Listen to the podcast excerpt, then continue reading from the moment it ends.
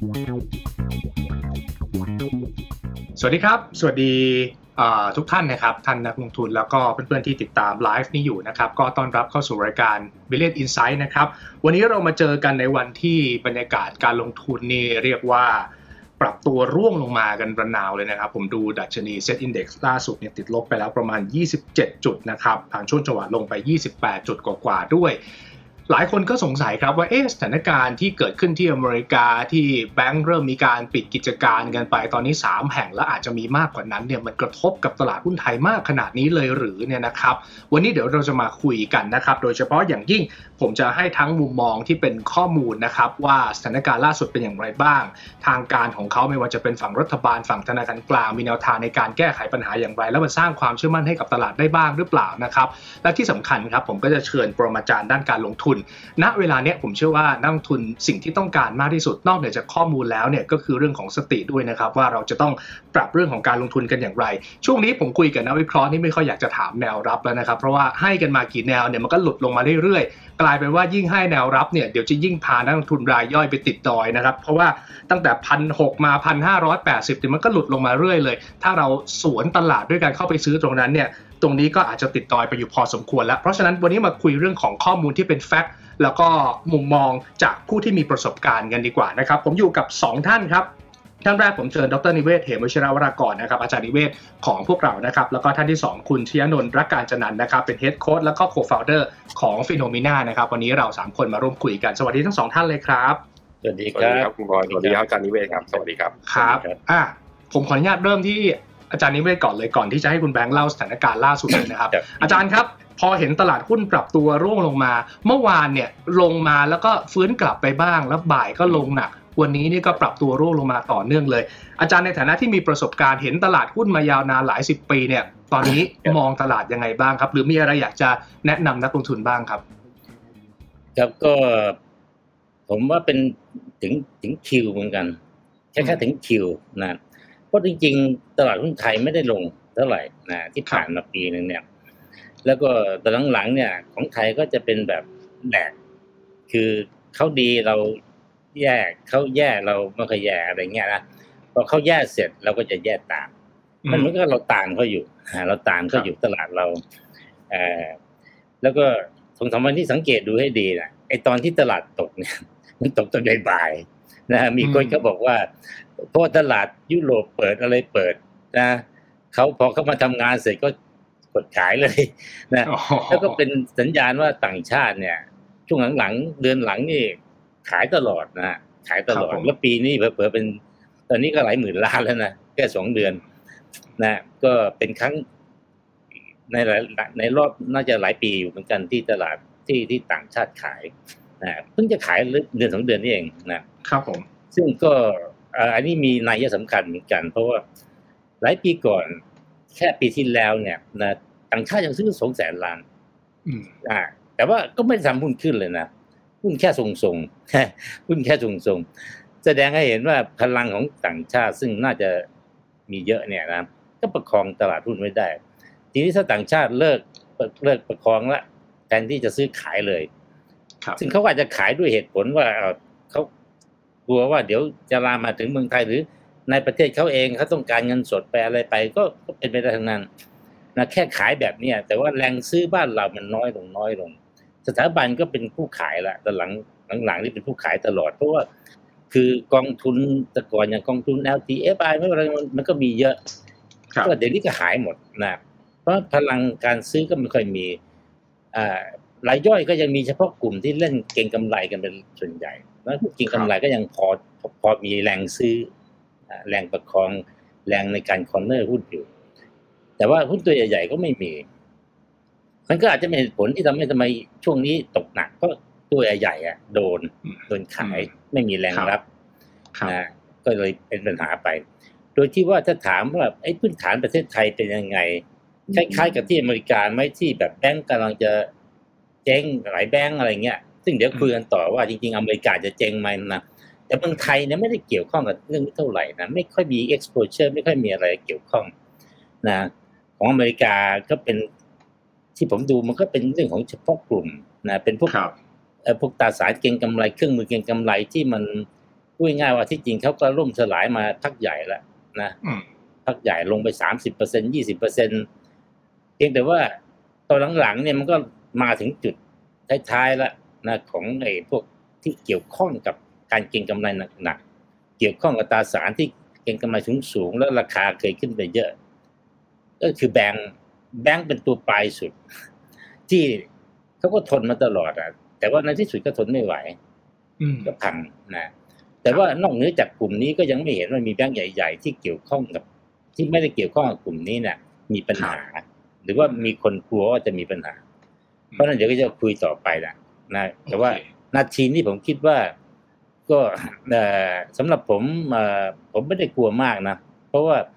ถ้าพื้นฐานมันมาไม่มาทางเป็นทางอ้อมมาก ๆ เนี่ย มันมันไม่น่าจะทำให้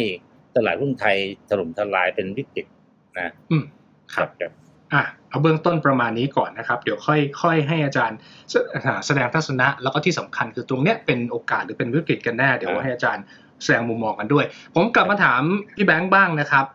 ตอนเนี้ยคงไม่ต้องเล่าถึงที่มาที่ไปแล้วทุกคนคงได้อ่านกันไปเรียบร้อยแล้ว อัปเดตสถานการณ์ล่าสุดกันหน่อยแล้วกัน คือตอนเนี้ยล้มปิดกิจการไปแล้วสามแบงค์ใช่ไหมครับแล้วก็มีคิวถูกต้องครับต่อเนื่องมาสถานการณ์ล่าสุดเป็นยังไงบ้างกับผมก็มีล่าสุดก็มีอีกธนาคารหนึ่งที่มีความเสี่ยงที่ชื่อว่า First Republic แล้วก็ครับเทรดเมื่อวันจันทร์ก็ลบไปอีก 60%นะครับอืมหน้าตาของ First Republic ก็คล้ายๆกับตัว Signature Bank ที่เพิ่งปิดไป แล้วก็มี research paper เนี่ยออกมารายงานออกมาว่า น่าจะมีธนาคารอีกอย่างน้อยๆ8ถึง10 แห่ง ที่อาจจะมีสถานการณ์ใกล้เคียงกับ SVB แต่เนื่องขนาด asset size ของเขาเนี่ยน้อยกว่า SVB ค่อนข้างมาก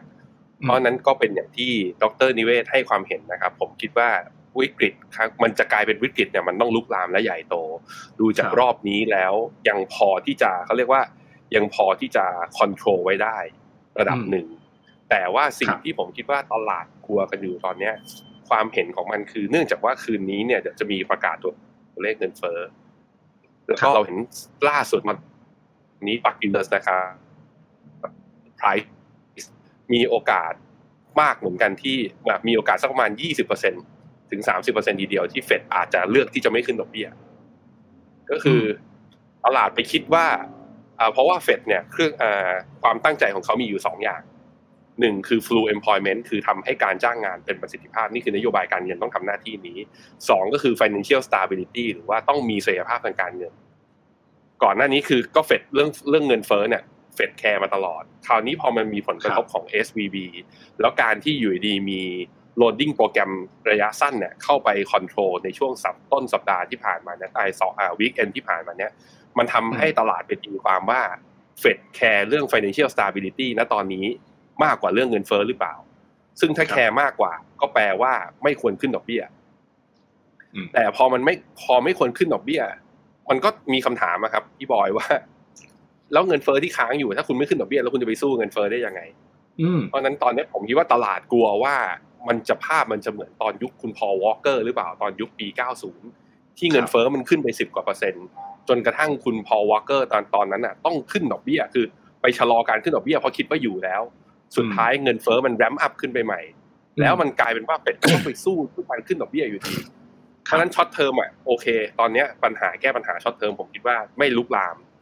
แต่ถ้าสมมติเฟดยังมี stance หรือจุดยืนหรือว่าเงินเฟ้อมันไม่ลงจริง แล้วจำเป็นต้องกลับขึ้นขึ้นดอกเบี้ยอีกทีหนึ่งครับสุดท้ายเหล่าธนาคารที่มีเขาเรียกว่าพอร์ตของตัวเองอะมีตราสารหรือพันธบัตรรัฐบาลอยู่ในพอร์ต ก็ต้องถูก mark loss แบบ SVB อยู่ดีมอันนั้นน่ะมันถึงเป็นว่าเป็นสิ่งที่ตลาดกังวลกันอยู่นะตอนนี้ว่า เงินเฟ้อออกมาเนี่ย ถ้ามันออกมาน้อยกว่าคาดแล้วลงจริงนะผมว่ารอดครับเราทุกคนรอด แต่ถ้ามันขึ้นมาเราต้องมาดูครับว่าเฟดจะ action ยังไงต่อครับอืม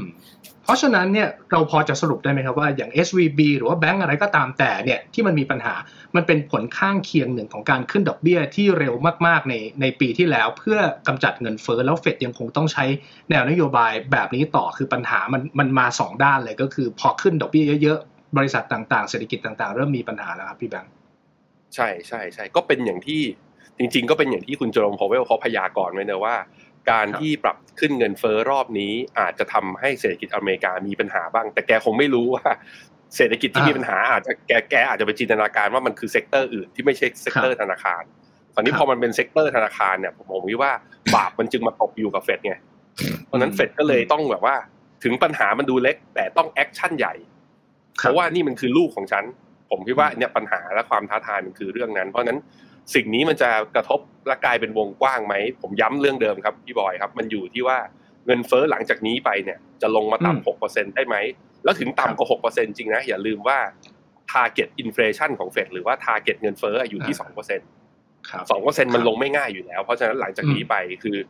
จะขึ้นก็ขึ้นไม่ได้อันตราย แต่จะลงมาจนสุดก็อันตรายเหมือนกันเพราะฉะนั้นเราจะเห็นดอกเบี้ยค้างอยู่นี้ แล้วผลของเศรษฐกิจ ในเชิงลบจะมีหรือเปล่า เราต้องจับตาดูต่อครับ อืมอืมอืมอะกลับมาที่อาจารย์นิเวศบ้างครับว่าสักครู่อาจารย์มองว่ามันคงจะไม่ได้ลุกลามบานปลายออกไปนอกเหนือกับธนาคารเฉพาะกลุ่มอย่างที่เจออยู่ณตอนนี้ครับแต่สถานการณ์ล่าสุดอย่างที่คุณแบงค์เล่าไป ก็คือเขายังคงอาจจะต้องขึ้นดอกเบี้ยไปเรื่อยๆแบบนี้มันอาจจะเฮิร์ตเศรษฐกิจหรือเปล่าอาจารย์กังวลมากน้อยแค่ไหนครับเออเขาขึ้นดอกเบี้ยเนี่ยที่ที่ที่กลัวกันก็คือว่า แบงก์จะขาดทุน แล้วก็อาจจะมีครับปัญหาแบบกับแบงก์พวกพวกที่เกี่ยวข้องกับพวกพวกอ่า Startup สตาร์ทอัพอะไรพวกนี้ครับนะครับ แต่ว่าผมดูว่าแบงก์อื่นๆ เนี่ย ไม่น่าจะไม่น่าจะใช้มันก็มีมีไอตัวพันธบัตรนะอืมเยอะเกินถึงขนาดที่จะทำให้มันไปไม่รอดนะคิดว่าอย่างนั้นอืมก็ไม่อืมอาจจะไม่ maintain พันธบัตรระดับนั้นอืม นะครับอ่าเพราะว่าเหตุผลที่จะ maintain พันธบัตรระดับนั้น มันก็อาจจะไม่ไม่ชัด เพราะว่าอย่างที่เราเห็นเขาเขาเจ๊งไปเนี่ย เป็นเพราะว่าเขาบอกว่ามันคือผู้ก็พูดอะ sector ตรงเนี้ยมันแย่มันอะไรต่างอืมๆใช่ไหมเขาก็อาจจะไม่อยากปล่อยมากอะไรต่างๆ ก็ครับคือพูดง่ายๆไปลงทุนในพันธบัตรเอาเลยแล้วกันเพราะดอ่าอกเบี้แทยนที่จะปล่อยกู้อืมเออครับใช่ไหม แล้วก็เผื่อไว้ด้วยเขาก็เผื่อไว้ด้วยว่าเอ้ยถ้าเกิดว่ามันไม่ดีเนี่ยก็จะได้มีโอกาสที่จะเปลี่ยนให้กลับมาเป็นเงินอะไรต่างๆ นะครับ ที่จะที่จะเซอร์วิสว่าคนมาถอนมาอะไรต่างอืมๆใช่ไหมมันก็เลยเป็นประเด็นแล้วเขาโตเยอะโตเร็วมากพวกนี้ครับนะเพิ่มขึ้นมาพรวดๆเลย เพราะว่า เออนะเขาอยู่ใน sector ที่มันร้อนแรงแบบนั้นไงใช่ไหมอ่าอ่าอ่าครับเอ่อแล้วก็ตัวธุรกิจเองเนี่ยพวกสตาร์ทอัพพวกอะไรก็ ก็มีปัญหานะเขาก็เก็บต้องต้องถอนเงินจากแบงก์จากอะไรมา ใช้ในธุรกิจเพราะ sector เขามีปัญหาตัวเองตัวของเขาเองครับผมนะครับถ้ามันไม่มีตรงนั้นเนี่ย ที่เป็นใหญ่ๆโตๆเนี่ยเพราะว่าแบงก์ส่วนใหญ่ก็น่าจะไม่มีพันธบัตรเยอะขนาดที่จะที่จะทำลายตัวเองได้ ถ้าถ้าดอกเบี้ยขึ้นไปมากมากมากจริงๆนะเพราะฉะนั้นมันกระจายทั่วไงถ้ากระจายทั่วแล้ว แบงก์แต่ละแบงก์ตอนนี้เขาก็อาจจะมองกันอยู่แล้วนะพอเก็บเรื่องเนี้ยผมว่าเขารู้กันหมดว่าครับเฮ้ยตกลงแบงก์มีสเตตัสยังไง ถ้าเกิดอ่าขึ้นดอกเบี้ยไปอะไรไปต่างๆ นะเพราะฉะนั้นมันก็ก็ผมก็หวังว่าคงจะไม่ไปถึงจุดนั้นนะแต่ว่ามันเปรียบเทียบกับสมัยก่อนที่แบงก์รันอะไรต่างๆ ที่แบงก์เจ๊งเยอะๆเนี่ย พวกนั้นมันเป็นระบบที่ แต่แต่ละแบงก์เนี่ย แบงก์ตัวนี้ไปถือของแบงก์ตัวนั้นอะไรมันมันปนกันหมด หรืออย่างอืมซับพลานนี่ก็เป็นเรื่องของก็เรียกว่าอะไรล่ะ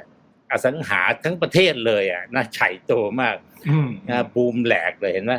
คราวที่แล้วก็เหมือนกับเป็นการบูมของ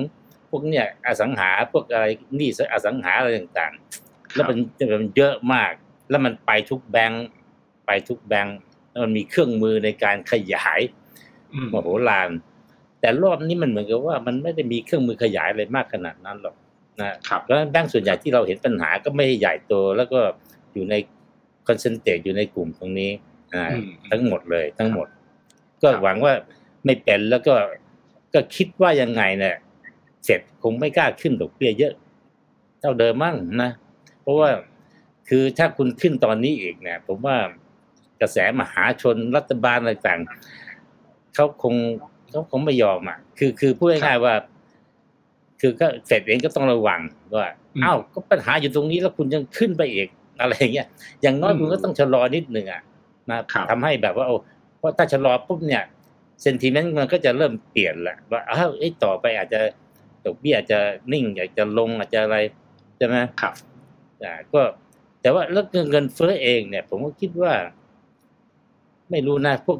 คอมม o ดิตี้พวกอะไรต่าง ๆตัวนี้มันก็ดูเหมือนก็มันไม่มีอาการที่ว่ามันจะร้อนแรงต่อ อ่าก็ก็คงไม่เป็นไร เพราะว่าเอาถ้าจริงๆไอ้ที่เงินเฟ้อมากๆเนี่ยมันก็ยังเป็นเรื่องของมาจากคอมม o ดิตี้อะไรที่มันแพงขึ้นนะ เป็น supply side ยังยังเป็นส่วนใหญ่อยู่คอ core inflation จริงๆเนี่ยผมว่ามันมันตอนนี้ไม่ได้ขึ้นสูงนะ เท่าที่ดูตัวเลขนะนะครับโอเคครับก็ก็คงไม่เป็นอย่างไงคงไม่คงไม่ลามนะอืมแล้วก็สิ่งที่รัฐบาลทำส องสามวันก่อนเหมือนกับของอเมริกาที่แบงก์ชาติเขาทำเนี่ยนะจริง ๆ ก็เป็นการตัดสินใจที่เขาคงจะดูแล้วว่า รับไหว รับไหวแปลว่าอะไร รับค้ำประกันเลย เพราะเขามั่นใจว่าอืมมันมันจะไม่ลาม ถ้าเขาอืมคิดว่ามันจะลามเนี่ยเขาอาจจะรับไม่ไหวนะที่รับประกันทั้งหมดเนี่ยมันมันเรื่องใหญ่ แต่เขามองดูแล้วว่าเฮ้ยเงินแค่เนี่ยมันคุ้มที่จะทำครับเนื่อง ในภาวะปัจจุบันเนี่ยเงินมันยังท่วมตลาดอยู่คือเขาเขายังมีกำลังเงินมหาศาลอยู่ ถึงแม้มันจะใหญ่ดูว่าใหญ่ใช้ได้ แต่อย่าลืมว่ามันผ่านไปเป็นสิบกว่าปีแล้วนะสมัยก่อนเนี่ย ถ้าไซส์ขนาดนี้ก็โอ้โหตายละใช่ไหมสมัยปีศูนย์แปดอะไรต่างๆแต่เดี๋ยวนี้มันเปลี่ยนไปเยอะไซส์ขนาดนี้กลายเป็นไม่ใหญ่เท่าไหร่ไม่ใหญ่มากรับไหวอืมรับไหวเขาก็รีบหยุดเลยครับโอเคครับอืมอืมพี่แบงค์ครับ จากสถานการณ์ล่าสุดเนี่ยดูเหมือนว่าตลาดยังไม่ได้ค่อยตอบรับเชิงบวกกับมาตรการที่ทั้งเฟดทั้งรัฐบาลพยายามจะออกมาแก้ไขเลยอย่างกองทุนที่อาจารย์นิเวศบอกเนี่ยบางคนก็ไปค่อนขอดว่าไซส์มันค่อนข้างเล็กมาก มันไม่สามารถใหญ่เพียงพอที่จะไปไปแบกรับความเสียหายได้จริง ตรงนี้เรามองอย่างไรบ้างแล้วแล้วแล้วตลาดเขามองอย่างไรบ้าง สองหมื่นห้าพันล้าน คือคนอาจจะไปมองว่าเฮ้ยเอาสองหมื่นห้าพันล้านนี่คือวงเงินปล่อยกู้ไหมไอ้ปล่อยกู้ใช่ไหมที่ที่ที่ทางเฟดจะ first เอ่อ facilitate ให้ไม่ใช่นะคครัรับบสองหมื่นห้าพันล้านนี่คือเป็น backstop ในกรณีที่เกิด loss เนี่ย จากการปล่อยกู้เนี่ยมาใช้วงเงินก้อนนี้ได้ แต่ว่าวิธีการก็คือว่าอ่าสมมุติว่าอย่างสมมติว่าผมเป็นธนาคารชื่ออ่า AAA แล้วครับผมมีตราสารหรือพันธบัตรอยู่ในพอร์ต ผมมาเอาตัวเนี้ยเอาไปค้ำเพื่อที่จะอืมหาเงินสดมาโดยที่ที่ราคา par ด้วยนะ คือ ไม่ว่าจะ mark loss to market ณตอนไหนอะคือเฟดสาขาย่อยแต่ละแห่งอะสามารถจ่ายได้ที่ราคา par เพราะฉะนั้นมันสภาพคล่องมันจบทันทีเพราะฉะนั้นเอาเรื่องขนาดวงเงินก่อนสองหมื่นห้าไม่ได้เล็กมันคือ backstop ปล่อยแบบ unlimit เลยเพราะฉะนั้นเรื่องวิกฤตสภาพคล่องเนี่ยมันหายไป นะครับอืมแต่ว่าถ้าถามว่าแล้วทำไมตลาดมันยังลงอยู่ มันไม่ใช่เรื่องว่าขนาดที่เล็กเกินไป ผมอย่างที่ผมบอกไปผมย้อนกลับไปพูดอีกมุมหนึ่งแล้วกันครับว่า การที่เฟดพยายามประชุมด่วนแล้วออกอ่าเขาเรียกว่าออกโปรแกรมเนี้ยออกมาภายในวันเสาร์อาทิตย์ที่ผ่านมาครับแสดงให้เห็นว่าเขามองแล้วว่า ถ้าปล่อยให้ SVB เนี่ยมีปัญหา หรือ Signature Bank มีปัญหา แล้วปล่อยให้เกิดแบงก์รันเนี่ยมันจะไปกระทบกับสิ่งอื่น อย่างอย่างแรกเลยคือปกติแล้วเวลาสถาบันคุ้มครองเงินฝากเนี่ยเราจะอย่างบ้านเราก็ก่อนหน้านี้ก็คุ้มครองหนึ่งล้านแล้วก็ลดลงมาเรื่อยๆถูกไหมเอ้สามสิบล้านแล้วก็ลดลงมาเรื่อยอ่าใช่ๆใช่ที่ไหนก็ไม่มีการคุ้มครอง อย่างที่อเมริกาก็คุ้มครองอยู่ ก็กฎหมายของเขาคือสองแสนห้าหมื่นบาท อยู่ดีๆอันเนี้ยมาอยู่ดีๆมาประกันทั้งหมดเลย อืมไม่ว่ารายใหญ่รายย่อย ทั้งทั้งๆที่เขาเรียกว่า mindset ของวิธีการคิดของการประกันคุ้มครองก็คือ คนมีเงินเยอะ คุณควรจะเขาเรียกว่า คุณควรจะเข้าใจกลไกตลาดมากกว่าคนอื่นนะคุณควรจะรับความเสี่ยงได้มากกว่าคนอื่น แต่เฟดเล่นเล่นมาคืออยู่ดีๆคือ แบบว่าเหมาหมด แสดงว่าเฟดก็อาจจะลองอาจจะตั้งอาจจะคุยกับ SVB อะไหนคุณลอง list ชื่อลูกค้าของคุณออกมาหน่อยดีว่าเขาเป็นใคร ปรากฏว่าไปเจอ Venture Cap ปราปรากฏว่าไปเจอ Tech Startup จ้างงานอาจจะหลายหมื่นหลายแสน ถ้าอยู่ดีๆคือเขาจ่ายคือเขาจ่ายเงินไม่ได้ จ่าย payroll ไม่ได้ funding ให้กับเหล่า VC funding ให้กับสตาร์ทอัพไม่ได้ มันอาจจะลุกลามไปนอกจาก banking sector ไงบอยนึกภาพออกใช่ไหมอ่าพอมันเป็นอย่างเงี้ยภพมันก็เลยออทำให้พอทางอย่างเงี้ยนักลงทุนทุกคนก็เลยกังวลว่าอ๋อแสดงว่าเฟดเห็นบางอย่างที่ไม่เหมือนเราหรือเปล่า ก็เลยไป cover และการตี cover ทั้งหมด ผมคิดว่าตลาดอะกลัวเรื่องนี้ แล้วก็ตลาดตอนนี้ที่ยังตกอยู่ ผมว่าผมเดาใจตลาดนะตลาดคิดว่าอาจจะมีธนาคารที่สามธนาคารที่สี่ธนาคารที่ห้าตามมาเร็วๆนี้หรือเปล่าครับ เรื่องหนึ่งก็คือเรื่อคงรับเงินเฟ้อนั่นแหละเนี่ยครับอย่างที่ครับอาจารย์นิเวศบอกคือ เงินเฟ้อมันดูเหมือนลงจริง แต่คำถามของนักเศรษฐศาสตร์ตอนนี้คือมันลงจริงแหละมันค่อยๆทยอยลง แต่มันลงเร็วไม่เท่าที่เฟดคิดไงเพราะฉะนั้นถ้าวิกฤตรอบนี้มันกลายเป็นวิกฤตสมมุตินะฮะตลาดเขาชอบอ่าฮะมองเวลาตลาดหุ้นลงอะเขาชอบมอง worst case scenario อะมองร้ายไปเลย สมมุติว่ามันวิกฤตมันเกิดขึ้นจริงอะแล้วเฟดจะลงดอกเบี้ยตับกลับไปที่ศูนย์ได้จริงหรือ ถ้าเงินเฟ้อมันค้างอยู่ที่ห้าเปอร์เซ็นต์อืมอืมเนี่ยอันเนี้ยมันเลยเป็นความท้าทายของเฟดคือ ครับเป็น critical point มากๆเลยว่าคุณโจมพาวเวลแล้วจะตัดสินใจยังไง ซึ่งมันก็เป็นปัญหาเรื่องนี้อีก เพราะว่าตอนตั้งแต่วันที่ 13 ถึงวันที่ 21 เนี่ย เป็น back out period คืออืมคือมวลชเตรีนยมอยาปกระจะชุมเดินไปสัมภาษณ์เออเออจะจะไปสัมภาษณ์เฟดสาขาไหนเขาไม่ให้สัมภาษณ์นะเพราะเขากำลังจะประชุมไงอืมันก็เลยแบบว่าปลายซับแบบว่าเป็นมืดตอนนี้มืดมืดๆอยู่อะคำทางไปข้างหน้าจะหาว่าเขาจะทำอะไรก็หาไม่เจอเลย ต้องไปรออีกทีคือผลวันที่ยี่สิบสองอย่างเดียวเลยว่า เงินเฟ้อออกมาคุณคิดยังไง แล้วคุณเนี่ยดอกเบี้ยรอบเนี้ยคุณจะขึ้นหรือว่าคุณจะชะลอครับครับ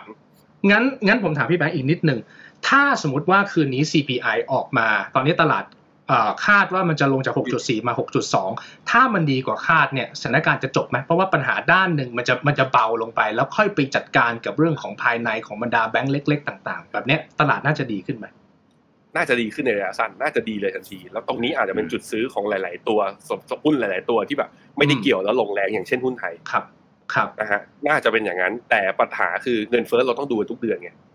มันอาจจะลงเดือนนี้แล้วไม่ขึ้นเดือนหน้ามันก็อ่าเพราะฉะนั้นการ rebound เนี่ย ผมคิดว่าอาจจะมีเกิดขึ้นจริงถ้าเงินเฟ้อลงมาต่ำกว่าที่นักวิเคราะห์คาด แล้วครับเฟดก็จะสบายใจแล้วว่าก็สามารถที่จะเลือกที่จะคงดอกเบี้ยไว้ หรือขึ้นดอกเบี้ยน้อยๆไปก่อน อย่างที่อาจารย์นิเวศบอกว่า เฟดจะทู่ซีขึ้น 50 basis point มันเป็นไปไม่ได้แล้ว แต่ตอนนี้เป็นจังหวะแล้วที่เฟดจะชะลอและผ่อนคลาย เพื่อให้ตลาดอย่างน้อยๆ ปรับตัวซึมซับกับเรื่องนี้ก่อนสักแป๊บหนึ่งเพราะตอนนี้มันฝุ่นตลบแต่อืมสมมุติว่าถ้าเงินเฟ้อมันออกมาเอ่อมากกว่า 6.4 เลยมากกว่าเดือนที่แล้วผมคิดว่าเหนื่อยเลยถ้าอย่างเงี้ยเละเทะเลยตลาดจะตลาดจะเดาใจเฟดไม่ถูกและอาจจะมีแบบฐานลงแรงมากกว่านี้อีกก็เป็นไปได้ อ่าอ่าก็คือขยักแรกคืนนี้แหละเรื่องของ CPI แล้วขยักต่อไปก็คือ 22 มีนาที่เราจะได้เห็นผลการประชุมแล้วจะได้รู้ว่าเฟดมองปัญหานี้ยังไง แล้วก็จะให้น้ำหนักกับทางฝั่งไหนมากกว่ากัน คือแก้เงินเฟ้อหรือว่าจะสร้างเสถียรภาพของระบบตลาดการเงินมากกว่านะครับต้องอะงั้นกลับมาที่ท่านอาจารย์นิเวศนิดหนึ่งครับ กับตลาดหุ้นไทย ซึ่งอาจารย์ก็บอกแล้วว่าจริงๆ เราก็ไม่ได้เกี่ยวแบงก์เราก็ยังแข็งแรงเนี่ย การที่มันลงมาขนาดนี้เนี่ยมันมันไม่สมเหตุสมผลหรือเปล่า หรือว่ามันเป็นเซนติเมนต์ที่เราต้องลงอยู่แล้ว เพราะว่าอาจารย์บอกว่าปีที่แล้วเราไม่ค่อยลงเนี่ยปีนี้ลงก็ลงซะหน่อยแล้วกันอืมจริงๆผมเชื่อว่าประกาศงบเอ่อไตรมาสหนึ่ง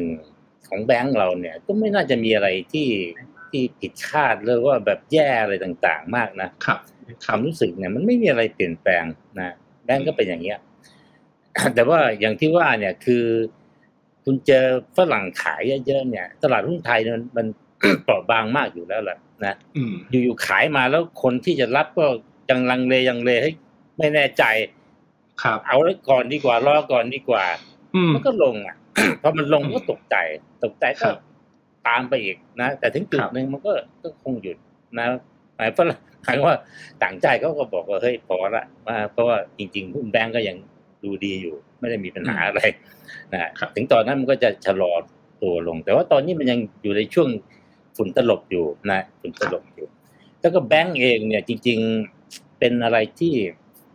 ผมพูดตลอดเวลานะมันดีจนว่าทั้งวันที่มันเจ๊งนะคือเอาเข้าจริงๆเนี่ย หลายครั้งเนี่ย เราไม่รู้หรอกที่เราบอกว่าดีดีดีดีเนี่ยเอ่ออยู่ๆมันก็เปิดมาเจ๊งไปเลย ก็อย่างแบงก์เอเออสบีดีเองอะดีดีดีดีดี สองวันอะเจ๊งเลย แล้วก็แบงก์อีกเออหลายแบงก์ก็เป็นอย่างเงี้ย คือครับธุรกิจแบงกิ้งมันเป็นธุรกิจแบบนี้แหละ คือดีจนวันเจ๊งส่วนใหญ่อะทุกครั้งที่เกิดแบงก์แบงก์รันแบงก์อะไร คนไม่ค่อยรู้หรอก เพราะมันสามารถที่จะพูดง่ายๆว่า คือต้นทุนผลักไปหน่อยก่อนนู่นนี่ซ่อนๆเอาไว้ได้อะไรต่างๆ นะ มันครับจะมีแบบนี้อยู่ แล้วพอเปิดออกมาคนตกใจขายเลย เออรันเลย เพื่อถอน ครับคือขาดความมั่นใจเมื่อไหร่ก็ไปนะอืมแต่วันนี้ผมยังไม่เห็นแบงก์ไทยเป็นอย่างนั้นอยู่นะ อ่า แต่ว่าหุ้นก็ตกอะอย่างที่ว่าเนี่ยเขาขายก็ตก แล้วคนไทยเองก็กลัวเหมือนกัน ก็ตกอืมนะเอ่อแต่ว่าตัวอื่น ตัวอื่นก็ตกตามมาละคือ ตอนนี้หุ้นใหญ่ ๆ ตอนเนี้ยโดนนะอืมไอตัวเล็กๆก็อย่างที่ว่าฝรั่งก็ไม่ได้ขายมากก็คนไทยเล่นกันเองก็เสียวๆหน่อยก็ลงบ้าง แต่ก็ยังไม่ถึงขนาดว่า แบบเหมือนกับที่ผมเคยพูด corner แตกแล้ววันนี้อะไรก็ยังไม่เห็นนะเขาก็ยังตัวก็ยังขึ้นอะเพราะว่าเพราะเขาอืม corner เขายังอยู่เขาก็คุมอยู่นะอ่าคุณซื้อมาคุณขายมาผมซื้อหมดอะไรกำลังเงินยังมีอยู่ ยังไม่ได้ครับยังไม่ได้ตายยังไม่ได้ลมหายใจจากบอกหมดแล้วทิ้งผ้าแล้วใช่ไหมครับโดนอ่าเขาเรียกว่ามาจิ้นคอแล้วอะไรแล้ว ยังไม่ถึงจุดนั้นนะอืมแต่ตอนนี้ก็พยายามดูว่าตัวใหญ่ ๆ พวกนี้เมื่อไหร่จะหยุดนะ อืมก็ซึ่งก็คือตัดมาจากต่างประเทศแหละผมดูนะ ถ้าต่างประเทศแบบประกาศเอ่ออย่างที่ว่าเนี่ยคือประกาศออกมาแล้วเงินเฟ้อเอออยู่ใน control นะดอกเบี้ยอาจจะไม่ค่อยขึ้น อันนี้กลายเป็นข่าวดีแล้วไงกลายเป็นข่าวดีว่ามันจะ reverse แล้วอะถึงจุดหนึ่งเอ่อเงินอาจจะไม่เออดอกเบี้ยจะไม่ขึ้นละครับทีเนี้ยมันก็จะกลับกลายเป็นว่าเฮ้ยไม่มีอะไรเลย เคสเนี่ยผ่านไปไม่กี่ไม่เท่าไหร่ ทุกอย่างกลับมาเป็นปกติอืมเป็นไปได้นะเป็นไปได้ว่ามันมันมันไม่อะไรเพราะเพราะแบงก์มันเจ๊งมาดีจนกระทั่งวันที่เจ๊งพอเจ๊งเสร็จก็จบตัวไหนที่ไม่เจ๊งลากต่อไปได้แล้วก็ภาวะแวดล้อมดีขึ้นละใช่ไหมครับเพราะดอกเบี้ยเริ่มหยุดเริ่มอะไรต่างๆ เดี๋ยวก็ เดี๋ยวก็ business as usual นะนี่เป็นผลข้างเคียงของ ความฟุ้งเฟ้อความราคาเวอร์เวอร์การเก็งกำไรยุคที่แบบว่าจะว่าเกิดโควิด แล้วก็กลายเป็นว่าบริษัทดิจิตอลเล็กน้อยอะไรต่างๆ อะไรต่างๆ บูมกันแหลกเลยใช่ไหมนะมีหุ้นตัวเล็กตัวน้อยหุ้นเก็งอะไรบูมกันแหลกไอ้ตัวนี้เป็นตัวท้ายๆของมันนะที่ครับจะต้องเจ๊งไปก่อน แต่ก็เจ๊งเฉพาะในกลุ่มที่อยู่อยู่เกี่ยวข้องกันหมดนะอืมคือคือ sector ของอันนั้นเนี่ย ผมกำลังคิดว่ามันจบเกม มันอวสานอยากจะบอกว่าเป็นอวสานของการเก็งกำไรในหุ้นสตาร์ทอัพดิจิตอลอะไรโทเค็นอะไร เป็นอวสานของมันเท่านั้นเอง โดยที่ครับมีแบงค์เนี่ย เป็นตัวสุดท้ายตัวท้ายๆของมันอ่าเพราะตัวตัวปิดจริงงานตายกันเป็นแถวละอืมตัวจริง แล้วก็ภาวะโลกของธุรกิจพวกเนี้ยผมกำลังจับว่ามันจะกลับมาซุบมันจะกลับมาไม่ไม่ไม่ร้อนละ นะไอคนที่แบบว่าเรียนจบแล้วก็ต้องมาทำสตาร์ทอัพต้องอะไรต่างๆไม่ทำอย่างอื่นเนี่ยไม่อาจจะเก็บเก็บเข้าของตอนนี้คุณไปทำอย่างอื่นละอะไรอย่างเงี้ยคล้ายๆกับว่ามันจบเกมไงอ่าจบเกมอันนี้เป็นตัวท้ายแต่เราตกใจครับเพราะมันเป็นแบงค์เป็นอะไรแล้วมันตัวใหญ่แล้วมันคล้ายๆกับว่าว่ามันก็มีแบงค์เหมือนกันที่ ถ้าโดนไปมันก็จะเกิดลามเป็นวิกฤตอืมนะจริง ๆ งานนี่เป็นการแบบสุดท้ายของภาวะวิกฤตของพวก ที่เป็นเวอร์เวอร์พวกเนี้ยแหละพวกสตาร์ทอัพดิจิตอลแล้วดูเลยครับว่า พวกที่เป็นดิจิตอลตัวใหญ่ๆไม่เป็นไรครับเพราะเขาไม่ได้มีปัญหาแล้วเขาก็จะกลายเป็นบริษัทที่จะเป็นเรียกสตาร์ทอัพอะไรไม่ได้ละเขาเป็นบริษัทอ่าแกนหลักของเศรษฐกิจครับพวก Facebook Amazon พวกนี้เขาหรือเฟซอะไร Apple Apple พวกนี้ไม่ได้เป็นพวกนี้แล้ว คนละพวกเขาไม่ได้อยู่ในภาวะเก็งกำไรเลยเขามีกำไรไม่มีปัญหานู่นปัญหานี่ครับ แต่ไอ้พวกที่เป็นแบบเดิมทีที่แบบว่า เฮ้ย ไม่เป็นไรทำทำไป เดี๋ยวก็หาเงินได้ คุณมีสตอรี่นิดหน่อยก็ไปซื้อไปไปออกซีรีส์ A B C อะไรเอาเงินมาอืมสลุดแล้วก็เงินก็เข้ามาฝากอะไรมันมันเป็นกลุ่มนี้นะอืมอืมก็ก็เพราะฉะนั้นผมก็คิดว่าถ้ากลุ่มนี้พอจบถึงแบงก์สุดท้ายที่จะล้ม ซึ่งก็ไม่มีตัวใหญ่ด้วย เป็นแบงก์ตัวนี้อาจจะใหญ่สุดหรืออะไรก็แล้วแต่เนี่ยก็จบสักพักหนึ่งก็จบ แล้วก็อืม เศรษฐกิจ cool down แล้วก็เริ่มเปลี่ยนฉากใหม่ละนะคือครับต้องหยุดนะอืมความฟุ้งเฟ้อตรงนั้นต้องหยุดอืมที่ที่แบงก์นะซึ่งเป็นตัวท้ายๆของมัน ครับครับอ่าอาจารย์น่าจะเห็นวัฏจักรแบบนี้มาหลายต่อหลายรอบแล้วเนี่ยนะครับ ทางฝั่งพี่แบงค์ครับอะ Finnomena ตอนนี้ไม่ใช่สตาร์ทอัพแล้วเนอะเราเราเรา run เรียบร้อยแล้วนะอะแล้วแล้วแล้วเห็นเห็นด้วยกับอาจารย์นิเวศน์ไหมครับว่าเออไอยุคฟองสบู่ที่ดอกเบี้ยมันถูกมากๆ แล้วก็ทำให้บรรดาสตาร์ทอัพเขา raise เงินกันได้ง่ายๆเนี่ยยุคนั้นน่าจะผ่านพ้นไปแล้วแล้วมันมันน่าจะเป็นเป็นเป็นจุดที่เป็นขาลงของบรรดาบริษัทเหล่านี้แล้ว แล้วมันจะกระทบกับเศรษฐกิจกระทบกับการลงทุนไหมครับพี่แบงค์ ใช่ครับเอ่อตอนต้นปีครับ Finnomena ออกตัว เรียกว่าเซกไอ first first half outlook ของปี 2023 เนี่ยครับครับหนึ่งในคอที่เราคอไปก็คือ zero yield no more หรือว่าไม่มีแล้วนะยุคดอกเบี้ยต่ำนั้นครับ easy money จะหายไป easy money ในช่วงที่ผ่านมาก็ต้องเป็นอย่างที่อาจารย์นิเวศว่าเลยคือมันไปเข้าไปที่หุ้นอะไรก็แล้วแต่ที่ขายความหวังและขายความฝันได้ ซึ่งมันอยู่ใน growth stock กับอยู่ในหุ้นเทค ณตอนนี้ก็คือว่าไอคนที่ขายฝันได้แล้วทำสำเร็จ มันก็เติบโตไปแล้ว มันก็มีที่ยืนของมัน ไอคนที่แบบว่าขายฝันมาแปดเก้าสิบปีแบบแบบแปดปีเดี๋ยวไปกระทบกับใครอีก ขายฝันมาสิบปีแล้วยังยังไม่ได้อะ มันก็ต้องคนมันก็ต้องบอกว่าไอวีซีที่แบบว่าเป็นเจ้าของฟันดิ้งก็บอกได้เวลาแล้วไหมมันก็ได้เวลาแล้ว แล้วต้นทุนมันก็ขึ้นมาแล้ว ผมเป็นครับวีซีอะผมให้เงินคุณไปเรื่อยๆแล้วคุณไม่มีกำไรอะ ผมก็ต้องเอาเงินไปทำอย่างอื่นเพราะฉะนั้นคือมันก็เป็นการสะดุดของว่า เขาได้เงิน easy money จากการครับขายฝันแล้ววันหนึ่ง VC บอกว่า ต้นทุนทางการเงินของไอ้ตัวเงินที่เขามีอยู่นั้นมันเปลี่ยนไปแล้วเขาก็ย้ายเงินไปอยู่ไป funding ที่อื่นอันนั้นเป็นเรื่องปกตินั้นผมเห็นด้วยว่าแต่ว่าตัวถ้าไปดู react ของตลาดเนี่ยหุ้นกลุ่มเทคโนโลยีแล้วก็หุ้นกลุ่ม growth เนี่ยมันลงมาตั้งแต่ปี 2021 แล้วนะมันลงมาสองสามปีแล้วเพราะนั้นผมคิดว่ารอบนี้เนี่ยถ้าจะให้ดีนะบอกว่ามันจะกลายเป็นขาขึ้น ของหุ้น growth รอบใหม่หรือเปล่า เราต้องเห็นหุ้น tech ตายมากกว่านี้หรือเปล่าอ่าอ่าคือไม่งั้นมันก็จะมี zombie company อยู่เงี้ยเลี้ยงไม่ตายโตอยู่แล้วเราก็มึนๆงงๆกันว่าแล้วตกลงมันจะเป็นยังไง ซึ่งผมคิดว่ารอบนี้มันเป็นจังหวะเหมือนกันนะว่า ผมอยากเห็นเหมือนกันอะคือถ้าเฟดไม่ปล่อยให้ล้มอะเราอาจจะเห็นบริษัทสตาร์ทอัพมีปัญหาก็ได้นะ เพราะว่าข่าวล่าสุดที่ผมเช็คเนี่ย ตัว อันนี้ที่ผมดูอยู่คือธนาคาร SVB สาขาแคนาดาเนี่ย ออกมาบอกว่าต้องหันไปพึ่งพาสินเชื่อภายในประเทศแล้วเพราะว่าเพราะว่าบริษัทแม่ที่สหรัฐมีปัญหา แล้วก็บอกว่าตอนนี้บริษัท tech สตาร์ทอัพข้างในแคนาดากำลังจะขาดเงิน funding ในสามถึงหกเดือนข้างหน้ากำลังจะตายแล้วเนี่ยครับอย่างเงี้ยมันมันชัดเจน เพราะนั้นมันเป็นมันเป็นเขาเรียกว่าเป็นวิกฤตในหุ้น growth ในหุ้น tech แล้วหุ้น tech มันกลายเป็นมันเป็นเขาเรียกว่ามันเป็นตัวที่อยู่ในความสนใจของตลาด แล้วได้ flow เข้าไปค่อนข้างเยอะ เพราะนั้นการปรับฐานของมันผมคิดว่า น่าจะยังมีอีกสักระยะหนึ่งแล้วอาจจะเขย่าอาจจะกระทบกับสินทรัพย์ทุกอย่างตลาดหุ้นในโลกเพราะว่าสมมุติว่าผมมีหุ้น tech อยู่ 20%ในพอร์ต มันหายไปผมจะ mark สมมติผมเป็น fund manager พอร์ตใหญ่ๆอะผมก็อาจจะต้องขายตัวอื่นมาตัดกลบเอากลบลบหนี้หรือต้องมีการทำเซกเตอร์โรเ t ชันซึ่งมันก็เป็นช่วงที่ตลาดจะมีความผันผวนอยู่เป็นเรื่องปกติ แต่ผ่านช่วงนี้ไปต้องหาโอกาสการลงทุนให้เจอครับ ผมคิดว่านี่ก็เป็นเนี่ยตรงตรงนี้สำหรับผมคือเป็นโอกาสทองที่ต้องจับจังหวะดูว่ามันมีโอกาสให้เราซื้อหรือเปล่าครับ ฟังดูแล้วมันก็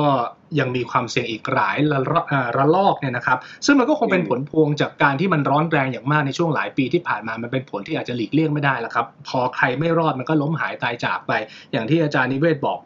แบงค์พอล้มเนี่ยมันก็คือการรูดม่านจบซีนแรกไปแล้วหลังจากนี้รอดูว่าพวกที่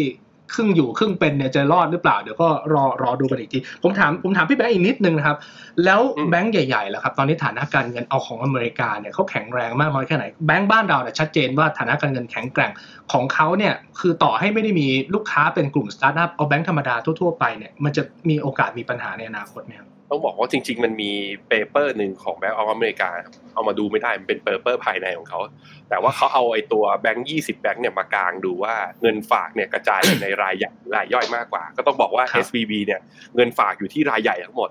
ปัญหาคือพอรายใหญ่คนนั้นถอนออกมามันเลยขาดสภาพคล่อง แต่ว่าธนาคารส่วนใหญ่ในอเมริกาคือผู้ฝากเงินเป็นรายย่อยและกระจายหลากหลาย เป็นอย่างที่อาจารย์นิเวศบอกเลยคือ พอร์ตเงินฝากก็กระจายไม่ได้กระจุกตัวอยู่ที่คนฝากเจ้าใหญ่คนใดคนหนึ่ง สินเชื่อก็กระจายไม่ได้อยู่ในธุรกิจใดธุรกิจหนึ่ง เพราะฉะนั้นมันก็อาจจะ mark แบบว่าอาจจะ mark ขาดทุนตรงนี้ แต่ว่าก็มีกำไรส่วนอื่น หรือคนฝากอะก็อาจจะขายบางส่วน แต่มันคนฝากมันมากมายมากมายหลายคนไงแล้วเป็นรายย่อยด้วย ถ้ามันไม่มี panic มันก็แปลว่าไอ้เหล่าธนาคารเหล่านี้จะอยู่ได้ นั่นจึงเป็นเหตุผลที่ทำไมเมื่อวานนี้ ตอนเวลาสักประมาณเกือบเกือบสองทุ่ม คุณโจไบเดนถึงมาแถลงในทำเนียบขาวสิบนาที ก่อนที่ธนาคารจะเปิดออกมา reassure เลยครับบอกว่า ผู้ฝากเงินทุกคนในอเมริกาครับ เราการันตีนะ เราคุ้มครองเงินฝากของคุณร้อยเปอร์เซ็นไม่มีปัญหาส่วนแบงค์ที่มีปัญหาเนี่ยเขาเอ่ยชื่อมาคือ SVB กับ Signature Bank เนี่ยก็บอกว่าผู้บริหารเขาจะไล่ออก อย่างที่สามก็คือว่าอ่าใช่แต่อย่างที่สามคือ แต่ว่าในฐานะที่ถ้าคุณเป็นอยู่ในฐานะของผู้ถือหุ้นของแบงค์เหล่านี้นะก็ตามระบบสุนิยมก็เจ็บตัวกันไป อันนั้นก็คือต้องปล่อยเป็นกลไกคือ แต่ว่าสาผมคิดว่า ดอกจันที่เขาจะออกมาบอกก็คือเขาจะบอกชาวอเมริกาครับบอกว่าอย่าแห่กันออกมายืนต่อแถวแล้วเป็นแบงก์รัน เพราะจริงๆ มันไม่ได้กระทบกับขนาดเศรษฐกิจขนาดนั้น ซึ่งก็ตอนนี้ก็ต้องบอกว่ายังไม่ไม่มีโฟล์ออกจากตัวธนาคารอย่างชัดเจน ก็แปลว่าน่าจะยังเอาอยู่นะครับครับอะ แต่ก็เดี๋ยวก็ต้องรอดูแหละครับ เพราะว่าก็อย่างที่อาจารย์นิเวศบอกแบงก์มันจะดีจนกว่ามันจะเจ๊งเนี่ยแหละครับเพราะว่าสุดท้ายมันระหว่างนั้นมันก็ต้องสร้างความเชื่อมั่นไปเรื่อยๆทุกอย่างก็ยังต้องดูดีกันไปเรื่อยๆนะครับงั้นผมกลับมาผมถามอาจารย์นิเวศเรียนถามตรงๆเลยครับตอนนี้อาจารย์กับตลาดที่มองอยู่เนี่ยอาจารย์ take action ยังไงบ้างอยู่เฉยๆไม่ได้ขายไม่ได้ซื้อหรือว่าตอนนี้หาจังหวะซื้อหรือว่าหาจังหวะขายอยู่ อยู่เฉยๆปกติผมก็อยู่เฉยๆตลอดนะเกิดวิกฤตอะไรก็อยู่เฉยๆเพราะว่าเงินเราแทบจะ เกือบร้อยเปอร์เซ็นต์ก็อยู่ในหุ้นเนี่ยแหละนะทั้งต่างประเทศทั้งในประเทศนะครับทุกทุกวิกฤตก็ไม่มีเงินเหลือเท่าไหร่หรอกนะที่จะไปซื้อ แต่ในขณะเดียวกันก็ไม่ขาย เพราะว่าถ้าขายหุ้นตอนวิกฤตเนี่ยมันเป็นอะไรที่ที่แย่ที่สุดอะพูดอย่างเงี้ยอ่าโดยเฉพาะอ่าถ้าเราเน้นการลงทุนที่เป็นแบบพื้นฐานจริงๆและระยะยาวจริงๆเนี่ยครับจะเกิดวิกฤตแล้วไปขายนี่เป็นอะไรที่แย่ที่สุดละอืมแต่ว่าซื้อนี่ก็ต้องดู นะโดยเฉพาะว่าถ้าหุ้นตัวที่เราเล็งๆอยู่ที่เราคิดว่ามั่นใจเนี่ยมันไม่ได้ลงมาเยอะครับซึ่งรอบนี้จริงๆเนี่ยมันก็ไม่ได้ลงมาเยอะนะอืมอ่าคิดดูดูตั้งแต่ต้นปีมาก็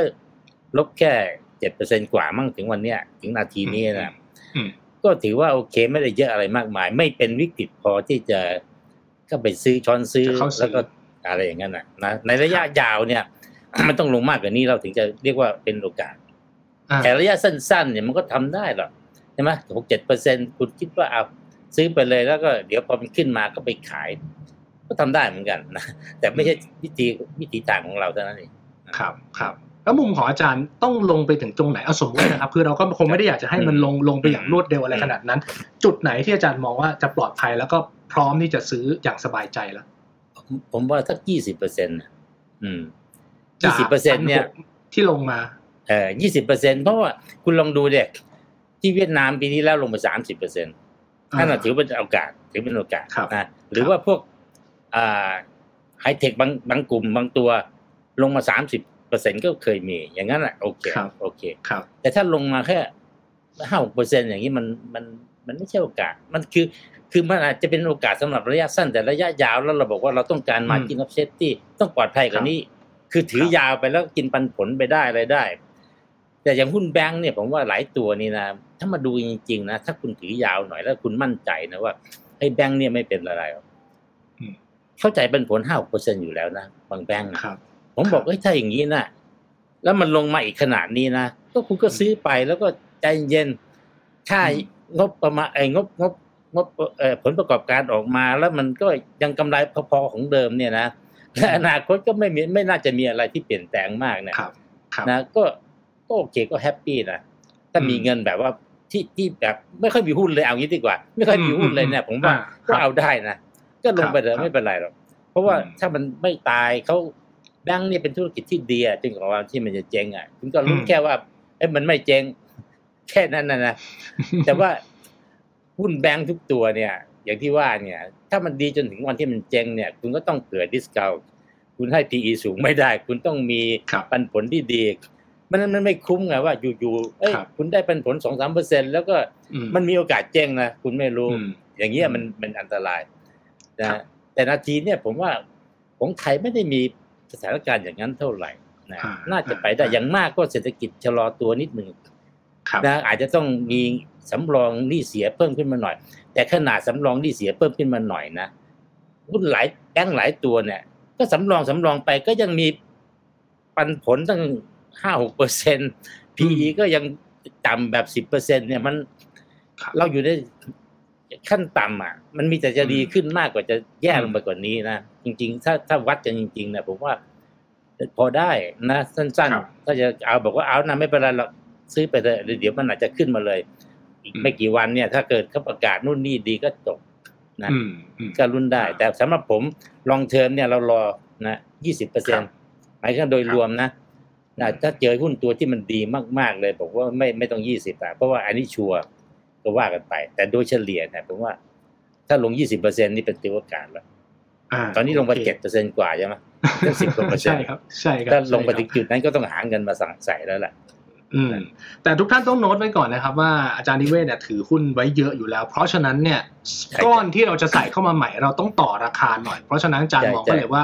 20%ถึงจะเป็นจุดที่จะสนใจใช่เข้าเพิ่ม แบบใช่นั้นใช่ถูกต้องอ่าใช่อ่าอ่าแต่ถ้าท่านมีหุ้นน้อยอยู่แล้วเนี่ยอาจารย์มองว่าใช่ตรงนี้ก็เป็นจุดที่ที่เข้าได้ ไม่น่าเกลียดนะครับอืมแต่ถ้าลงไป 20%ผมนั่งคิดอยู่เนี่ยโอ้พันพันสามพันสี่แต่แถวๆนั้นเลยนะหลายคนบอกว่าอย่าอย่าลงไปถึงขนาดนั้นเลยนะครับคุณอะคุณบอยเวลาเวลามันเกิดพวกนี้นี่นะมันครับมันมันไม่สนมัใจนแป๊บเดียวใช่มันไหมถึงเป็นโอกาสไงที่ที่แบบอืมคนทุกคนอืมไม่สนใจละมันตรงขนาดนี้โอ้แบบอืมใช่ไหมอืม อืมอืมอะเข้าใจได้นะครับ เดี๋ยวรอดูแล้วกันนะครับ ยังไงก็เตรียมเงินเผื่อเหลือเผื่อขายไว้ด้วย ผมถามพี่แบงค์แล้วกันกับสถานการณ์ที่เป็นอยู่ณตอนนี้มองว่าเงินจะจะไหลไปสินทรัพย์ไหนได้บ้าง คือที่ผ่านมาเราเห็นไหลเข้าไปทอง ไหลกลับไปบอลบ้าง มันมันน่าสนใจไหมตรงนี้มันช้าไปหรือยังหรือว่าจริง ๆ แล้วเรามองว่า รอให้มันหายฝุ่นตลบแล้วค่อยเลือกลงทุนดีกว่า คือถ้าดูจาก React ตลาดที่ผมเสียวว่ามันจะเป็นวิกฤตเนี่ย คือถ้าไม่ดูจาก context ในมุมอื่นนะ ดูจากแค่ bond อืม yield เนี่ยเสียวจริงๆ เพราะว่าครับตัว bond yield สองปีของสหรัฐเนี่ย ตอนก่อนหน้าที่ SVB จะมีปัญหาเนี่ยอยู่ที่ห้าเปอร์เซ็นต์ครับตอนนี้อยู่ที่สี่ถ้วนอย่างเงี้ยมันลงมาอืมร้อย basis point ภายในสามวัน เป็นการลงแรงที่สุดนับตั้งแต่ปีหนึ่งเก้าแปดจากแปดศูนย์ เอาอีกแล้วมันไปภาพมันคล้ายๆ กับตอนไปอินเฟ Walker ชันอีกแล้วมัน Paul Volcker เลยเอาอย่างเงี้ยคือมันย้อนกลับไปที่ตรงนั้นเลยเพราะฉะนั้นคือเออมันแสดงให้เห็นว่าอยู่ดีๆคือมันมี flight to safe haven นะครับ ทุกคนบอกว่าไม่รู้จะถืออะไรไม่ทำอะไรแล้วงั้นฉันไม่ถือออืมไปถือแม้กระทั่งว่าไม่ยอมถือ cash ในคือมันเป็น panic อะไม่ยอมถือ cash ในเงินฝากเพราะกลัวว่าธนาคารจะมีปัญหางั้นฉันไปถือตราสารหนี้ดีกว่า เป็นเงินสักขนาดนั้น ตัวครับ bond yield สิบปีก็ร่วงเหมือนกัน bond yield สิบปีจากสี่เปอร์เซ็นต์ลงมาห้าสิบ basis point ตอนนี้อยู่ที่ประมาณสามจุดห้าเปอร์เซ็นต์ครับ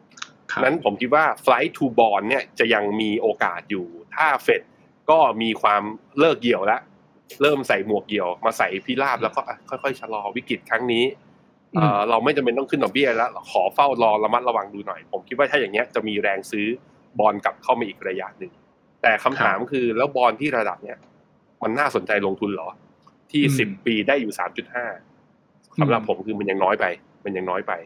แล้ควรับด้วยเงินเฟอ้อที่อยู่ระดับประมาณมีโอกาสนะ มีโอกาสอยู่ที่ค้างอยู่แถวๆประมาณสี่ห้าเปอร์เซ็นเนี่ยในอดีตที่ผ่านมาลองย้อนกลับไปดูกราฟของตัวเงินเฟ้อกับกราฟของตัวดอกเบี้ยบอลยูสิบปีเนี่ยคือต้องคือดอกเบี้ยมันต้องขึ้นสูงกว่าเงินเฟ้ออย่างน้อยๆเปอร์เซ็นต์สองเปอร์เซ็นแล้วค้างอย่างน้อยๆสักไตรมาสหนึ่งหรือสองไตรมาสกว่าที่เงินเฟ้อจะลงได้นั้นถ้าเชื่อเหมือนผมว่าทีสิสเหมือนผมนะว่าอินฟลชันที่อเมริกาจะอยู่แถวๆสี่แล้วไม่ลงเร็วแป ลว่าเฟดถึงแม้จะไม่ได้ขึ้นดอกเบี้ยก็ไม่ได้ลงอืมถ้าไม่ได้ขึ้นดอกเบี้ยไม่ได้ลงก็แปลว่า ตรงนี้ยังเหนื่อยอยู่ ตรงนี้ยังเหนื่อยอยู่นะฮะแต่ถ้าบอกว่าเฮ้ยเฟดอยากจะสู้ แล้วขึ้นดอกเบี้ยไปอีก แปลว่าเราจะเห็นเวฟของการขายบอลนะเพราะว่าบอลยิวจะดีขึ้นไปอีก จะมีให้อีกรอบหนึ่งจะมีให้อีกรอบหนึ่งครับสำหรับตราสารหนี้นั้นตอนนี้ถ้าอีกอีกสินทรัพย์หนึ่งที่เขาบอกว่าก็ป้องกันความเสี่ยงได้ดีก็เราเห็นแล้วราคาทองก็วิ่งขึ้นมาฮะตอนนี้ก็พันเก้าผมว่าระยะสั้นก็คงเห็นแหละพันเก้าร้อย พันเก้าร้อยห้าสิบพันเก้าร้อยหกสิบคงเห็น แต่ว่าจะวิ่งไปมากกว่านี้หรือเปล่าก็ถ้ามันไม่ใช่ซีเวียคือถ้ามันไม่ได้เป็นคริสิสมันไม่ได้มีปัญหาขนาดนั้น เดี๋ยวเงินก็จะกลับมาหาครับว่าเอ้ยไอ้ที่ลงมาแรงอย่างที่อาจารย์นิเวศบอกเลยอ้าวลงมาแล้ควรับเริ่มมารู้ตัวอีกทีหนึงพอฝุ่นมันจางไปแล้วอ้าวฉันขายตกใจไปดีกว่า เดี๋ยวเงินอืมก็จะไหลกลับเข้ามาแล้วมาซื้อหุ้นที่ปัจจัยพื้นฐานดี อีกแต่ว่าระยะสั้นผมคิดว่าบอลเนี่ยยังลงได้อีกแป๊บหนึ่งก่อนที่ยิวจะขึ้น ก็ต้องอ่าเพราะนั้นคือไม่จำเป็นต้องใส่เงินแบบว่าขายทุกอย่างออกมาแล้วมาซื้อตราสารหนี้นะตอนนี้นะฮะอ่าส่วนทองเนี่ยพอจะกระจายความเสี่ยงอาจจะมีอัพไซด์อีกแต่ผมคิดว่าไม่เยอะ เพราะว่าฝุ่นยังตลบอยู่นะครับ ก็มีครับสองอย่างที่เงินไหลเข้าระยะสั้นนะตอนนี้ครับอืมแล้วแบบนี้ทางฟิโนเมนาเองเราแนะนำนักลงทุนช่วงนี้ยังไงบ้างครับ อยู่เฉยๆครับเหมือนอาจารย์นิเทศเลย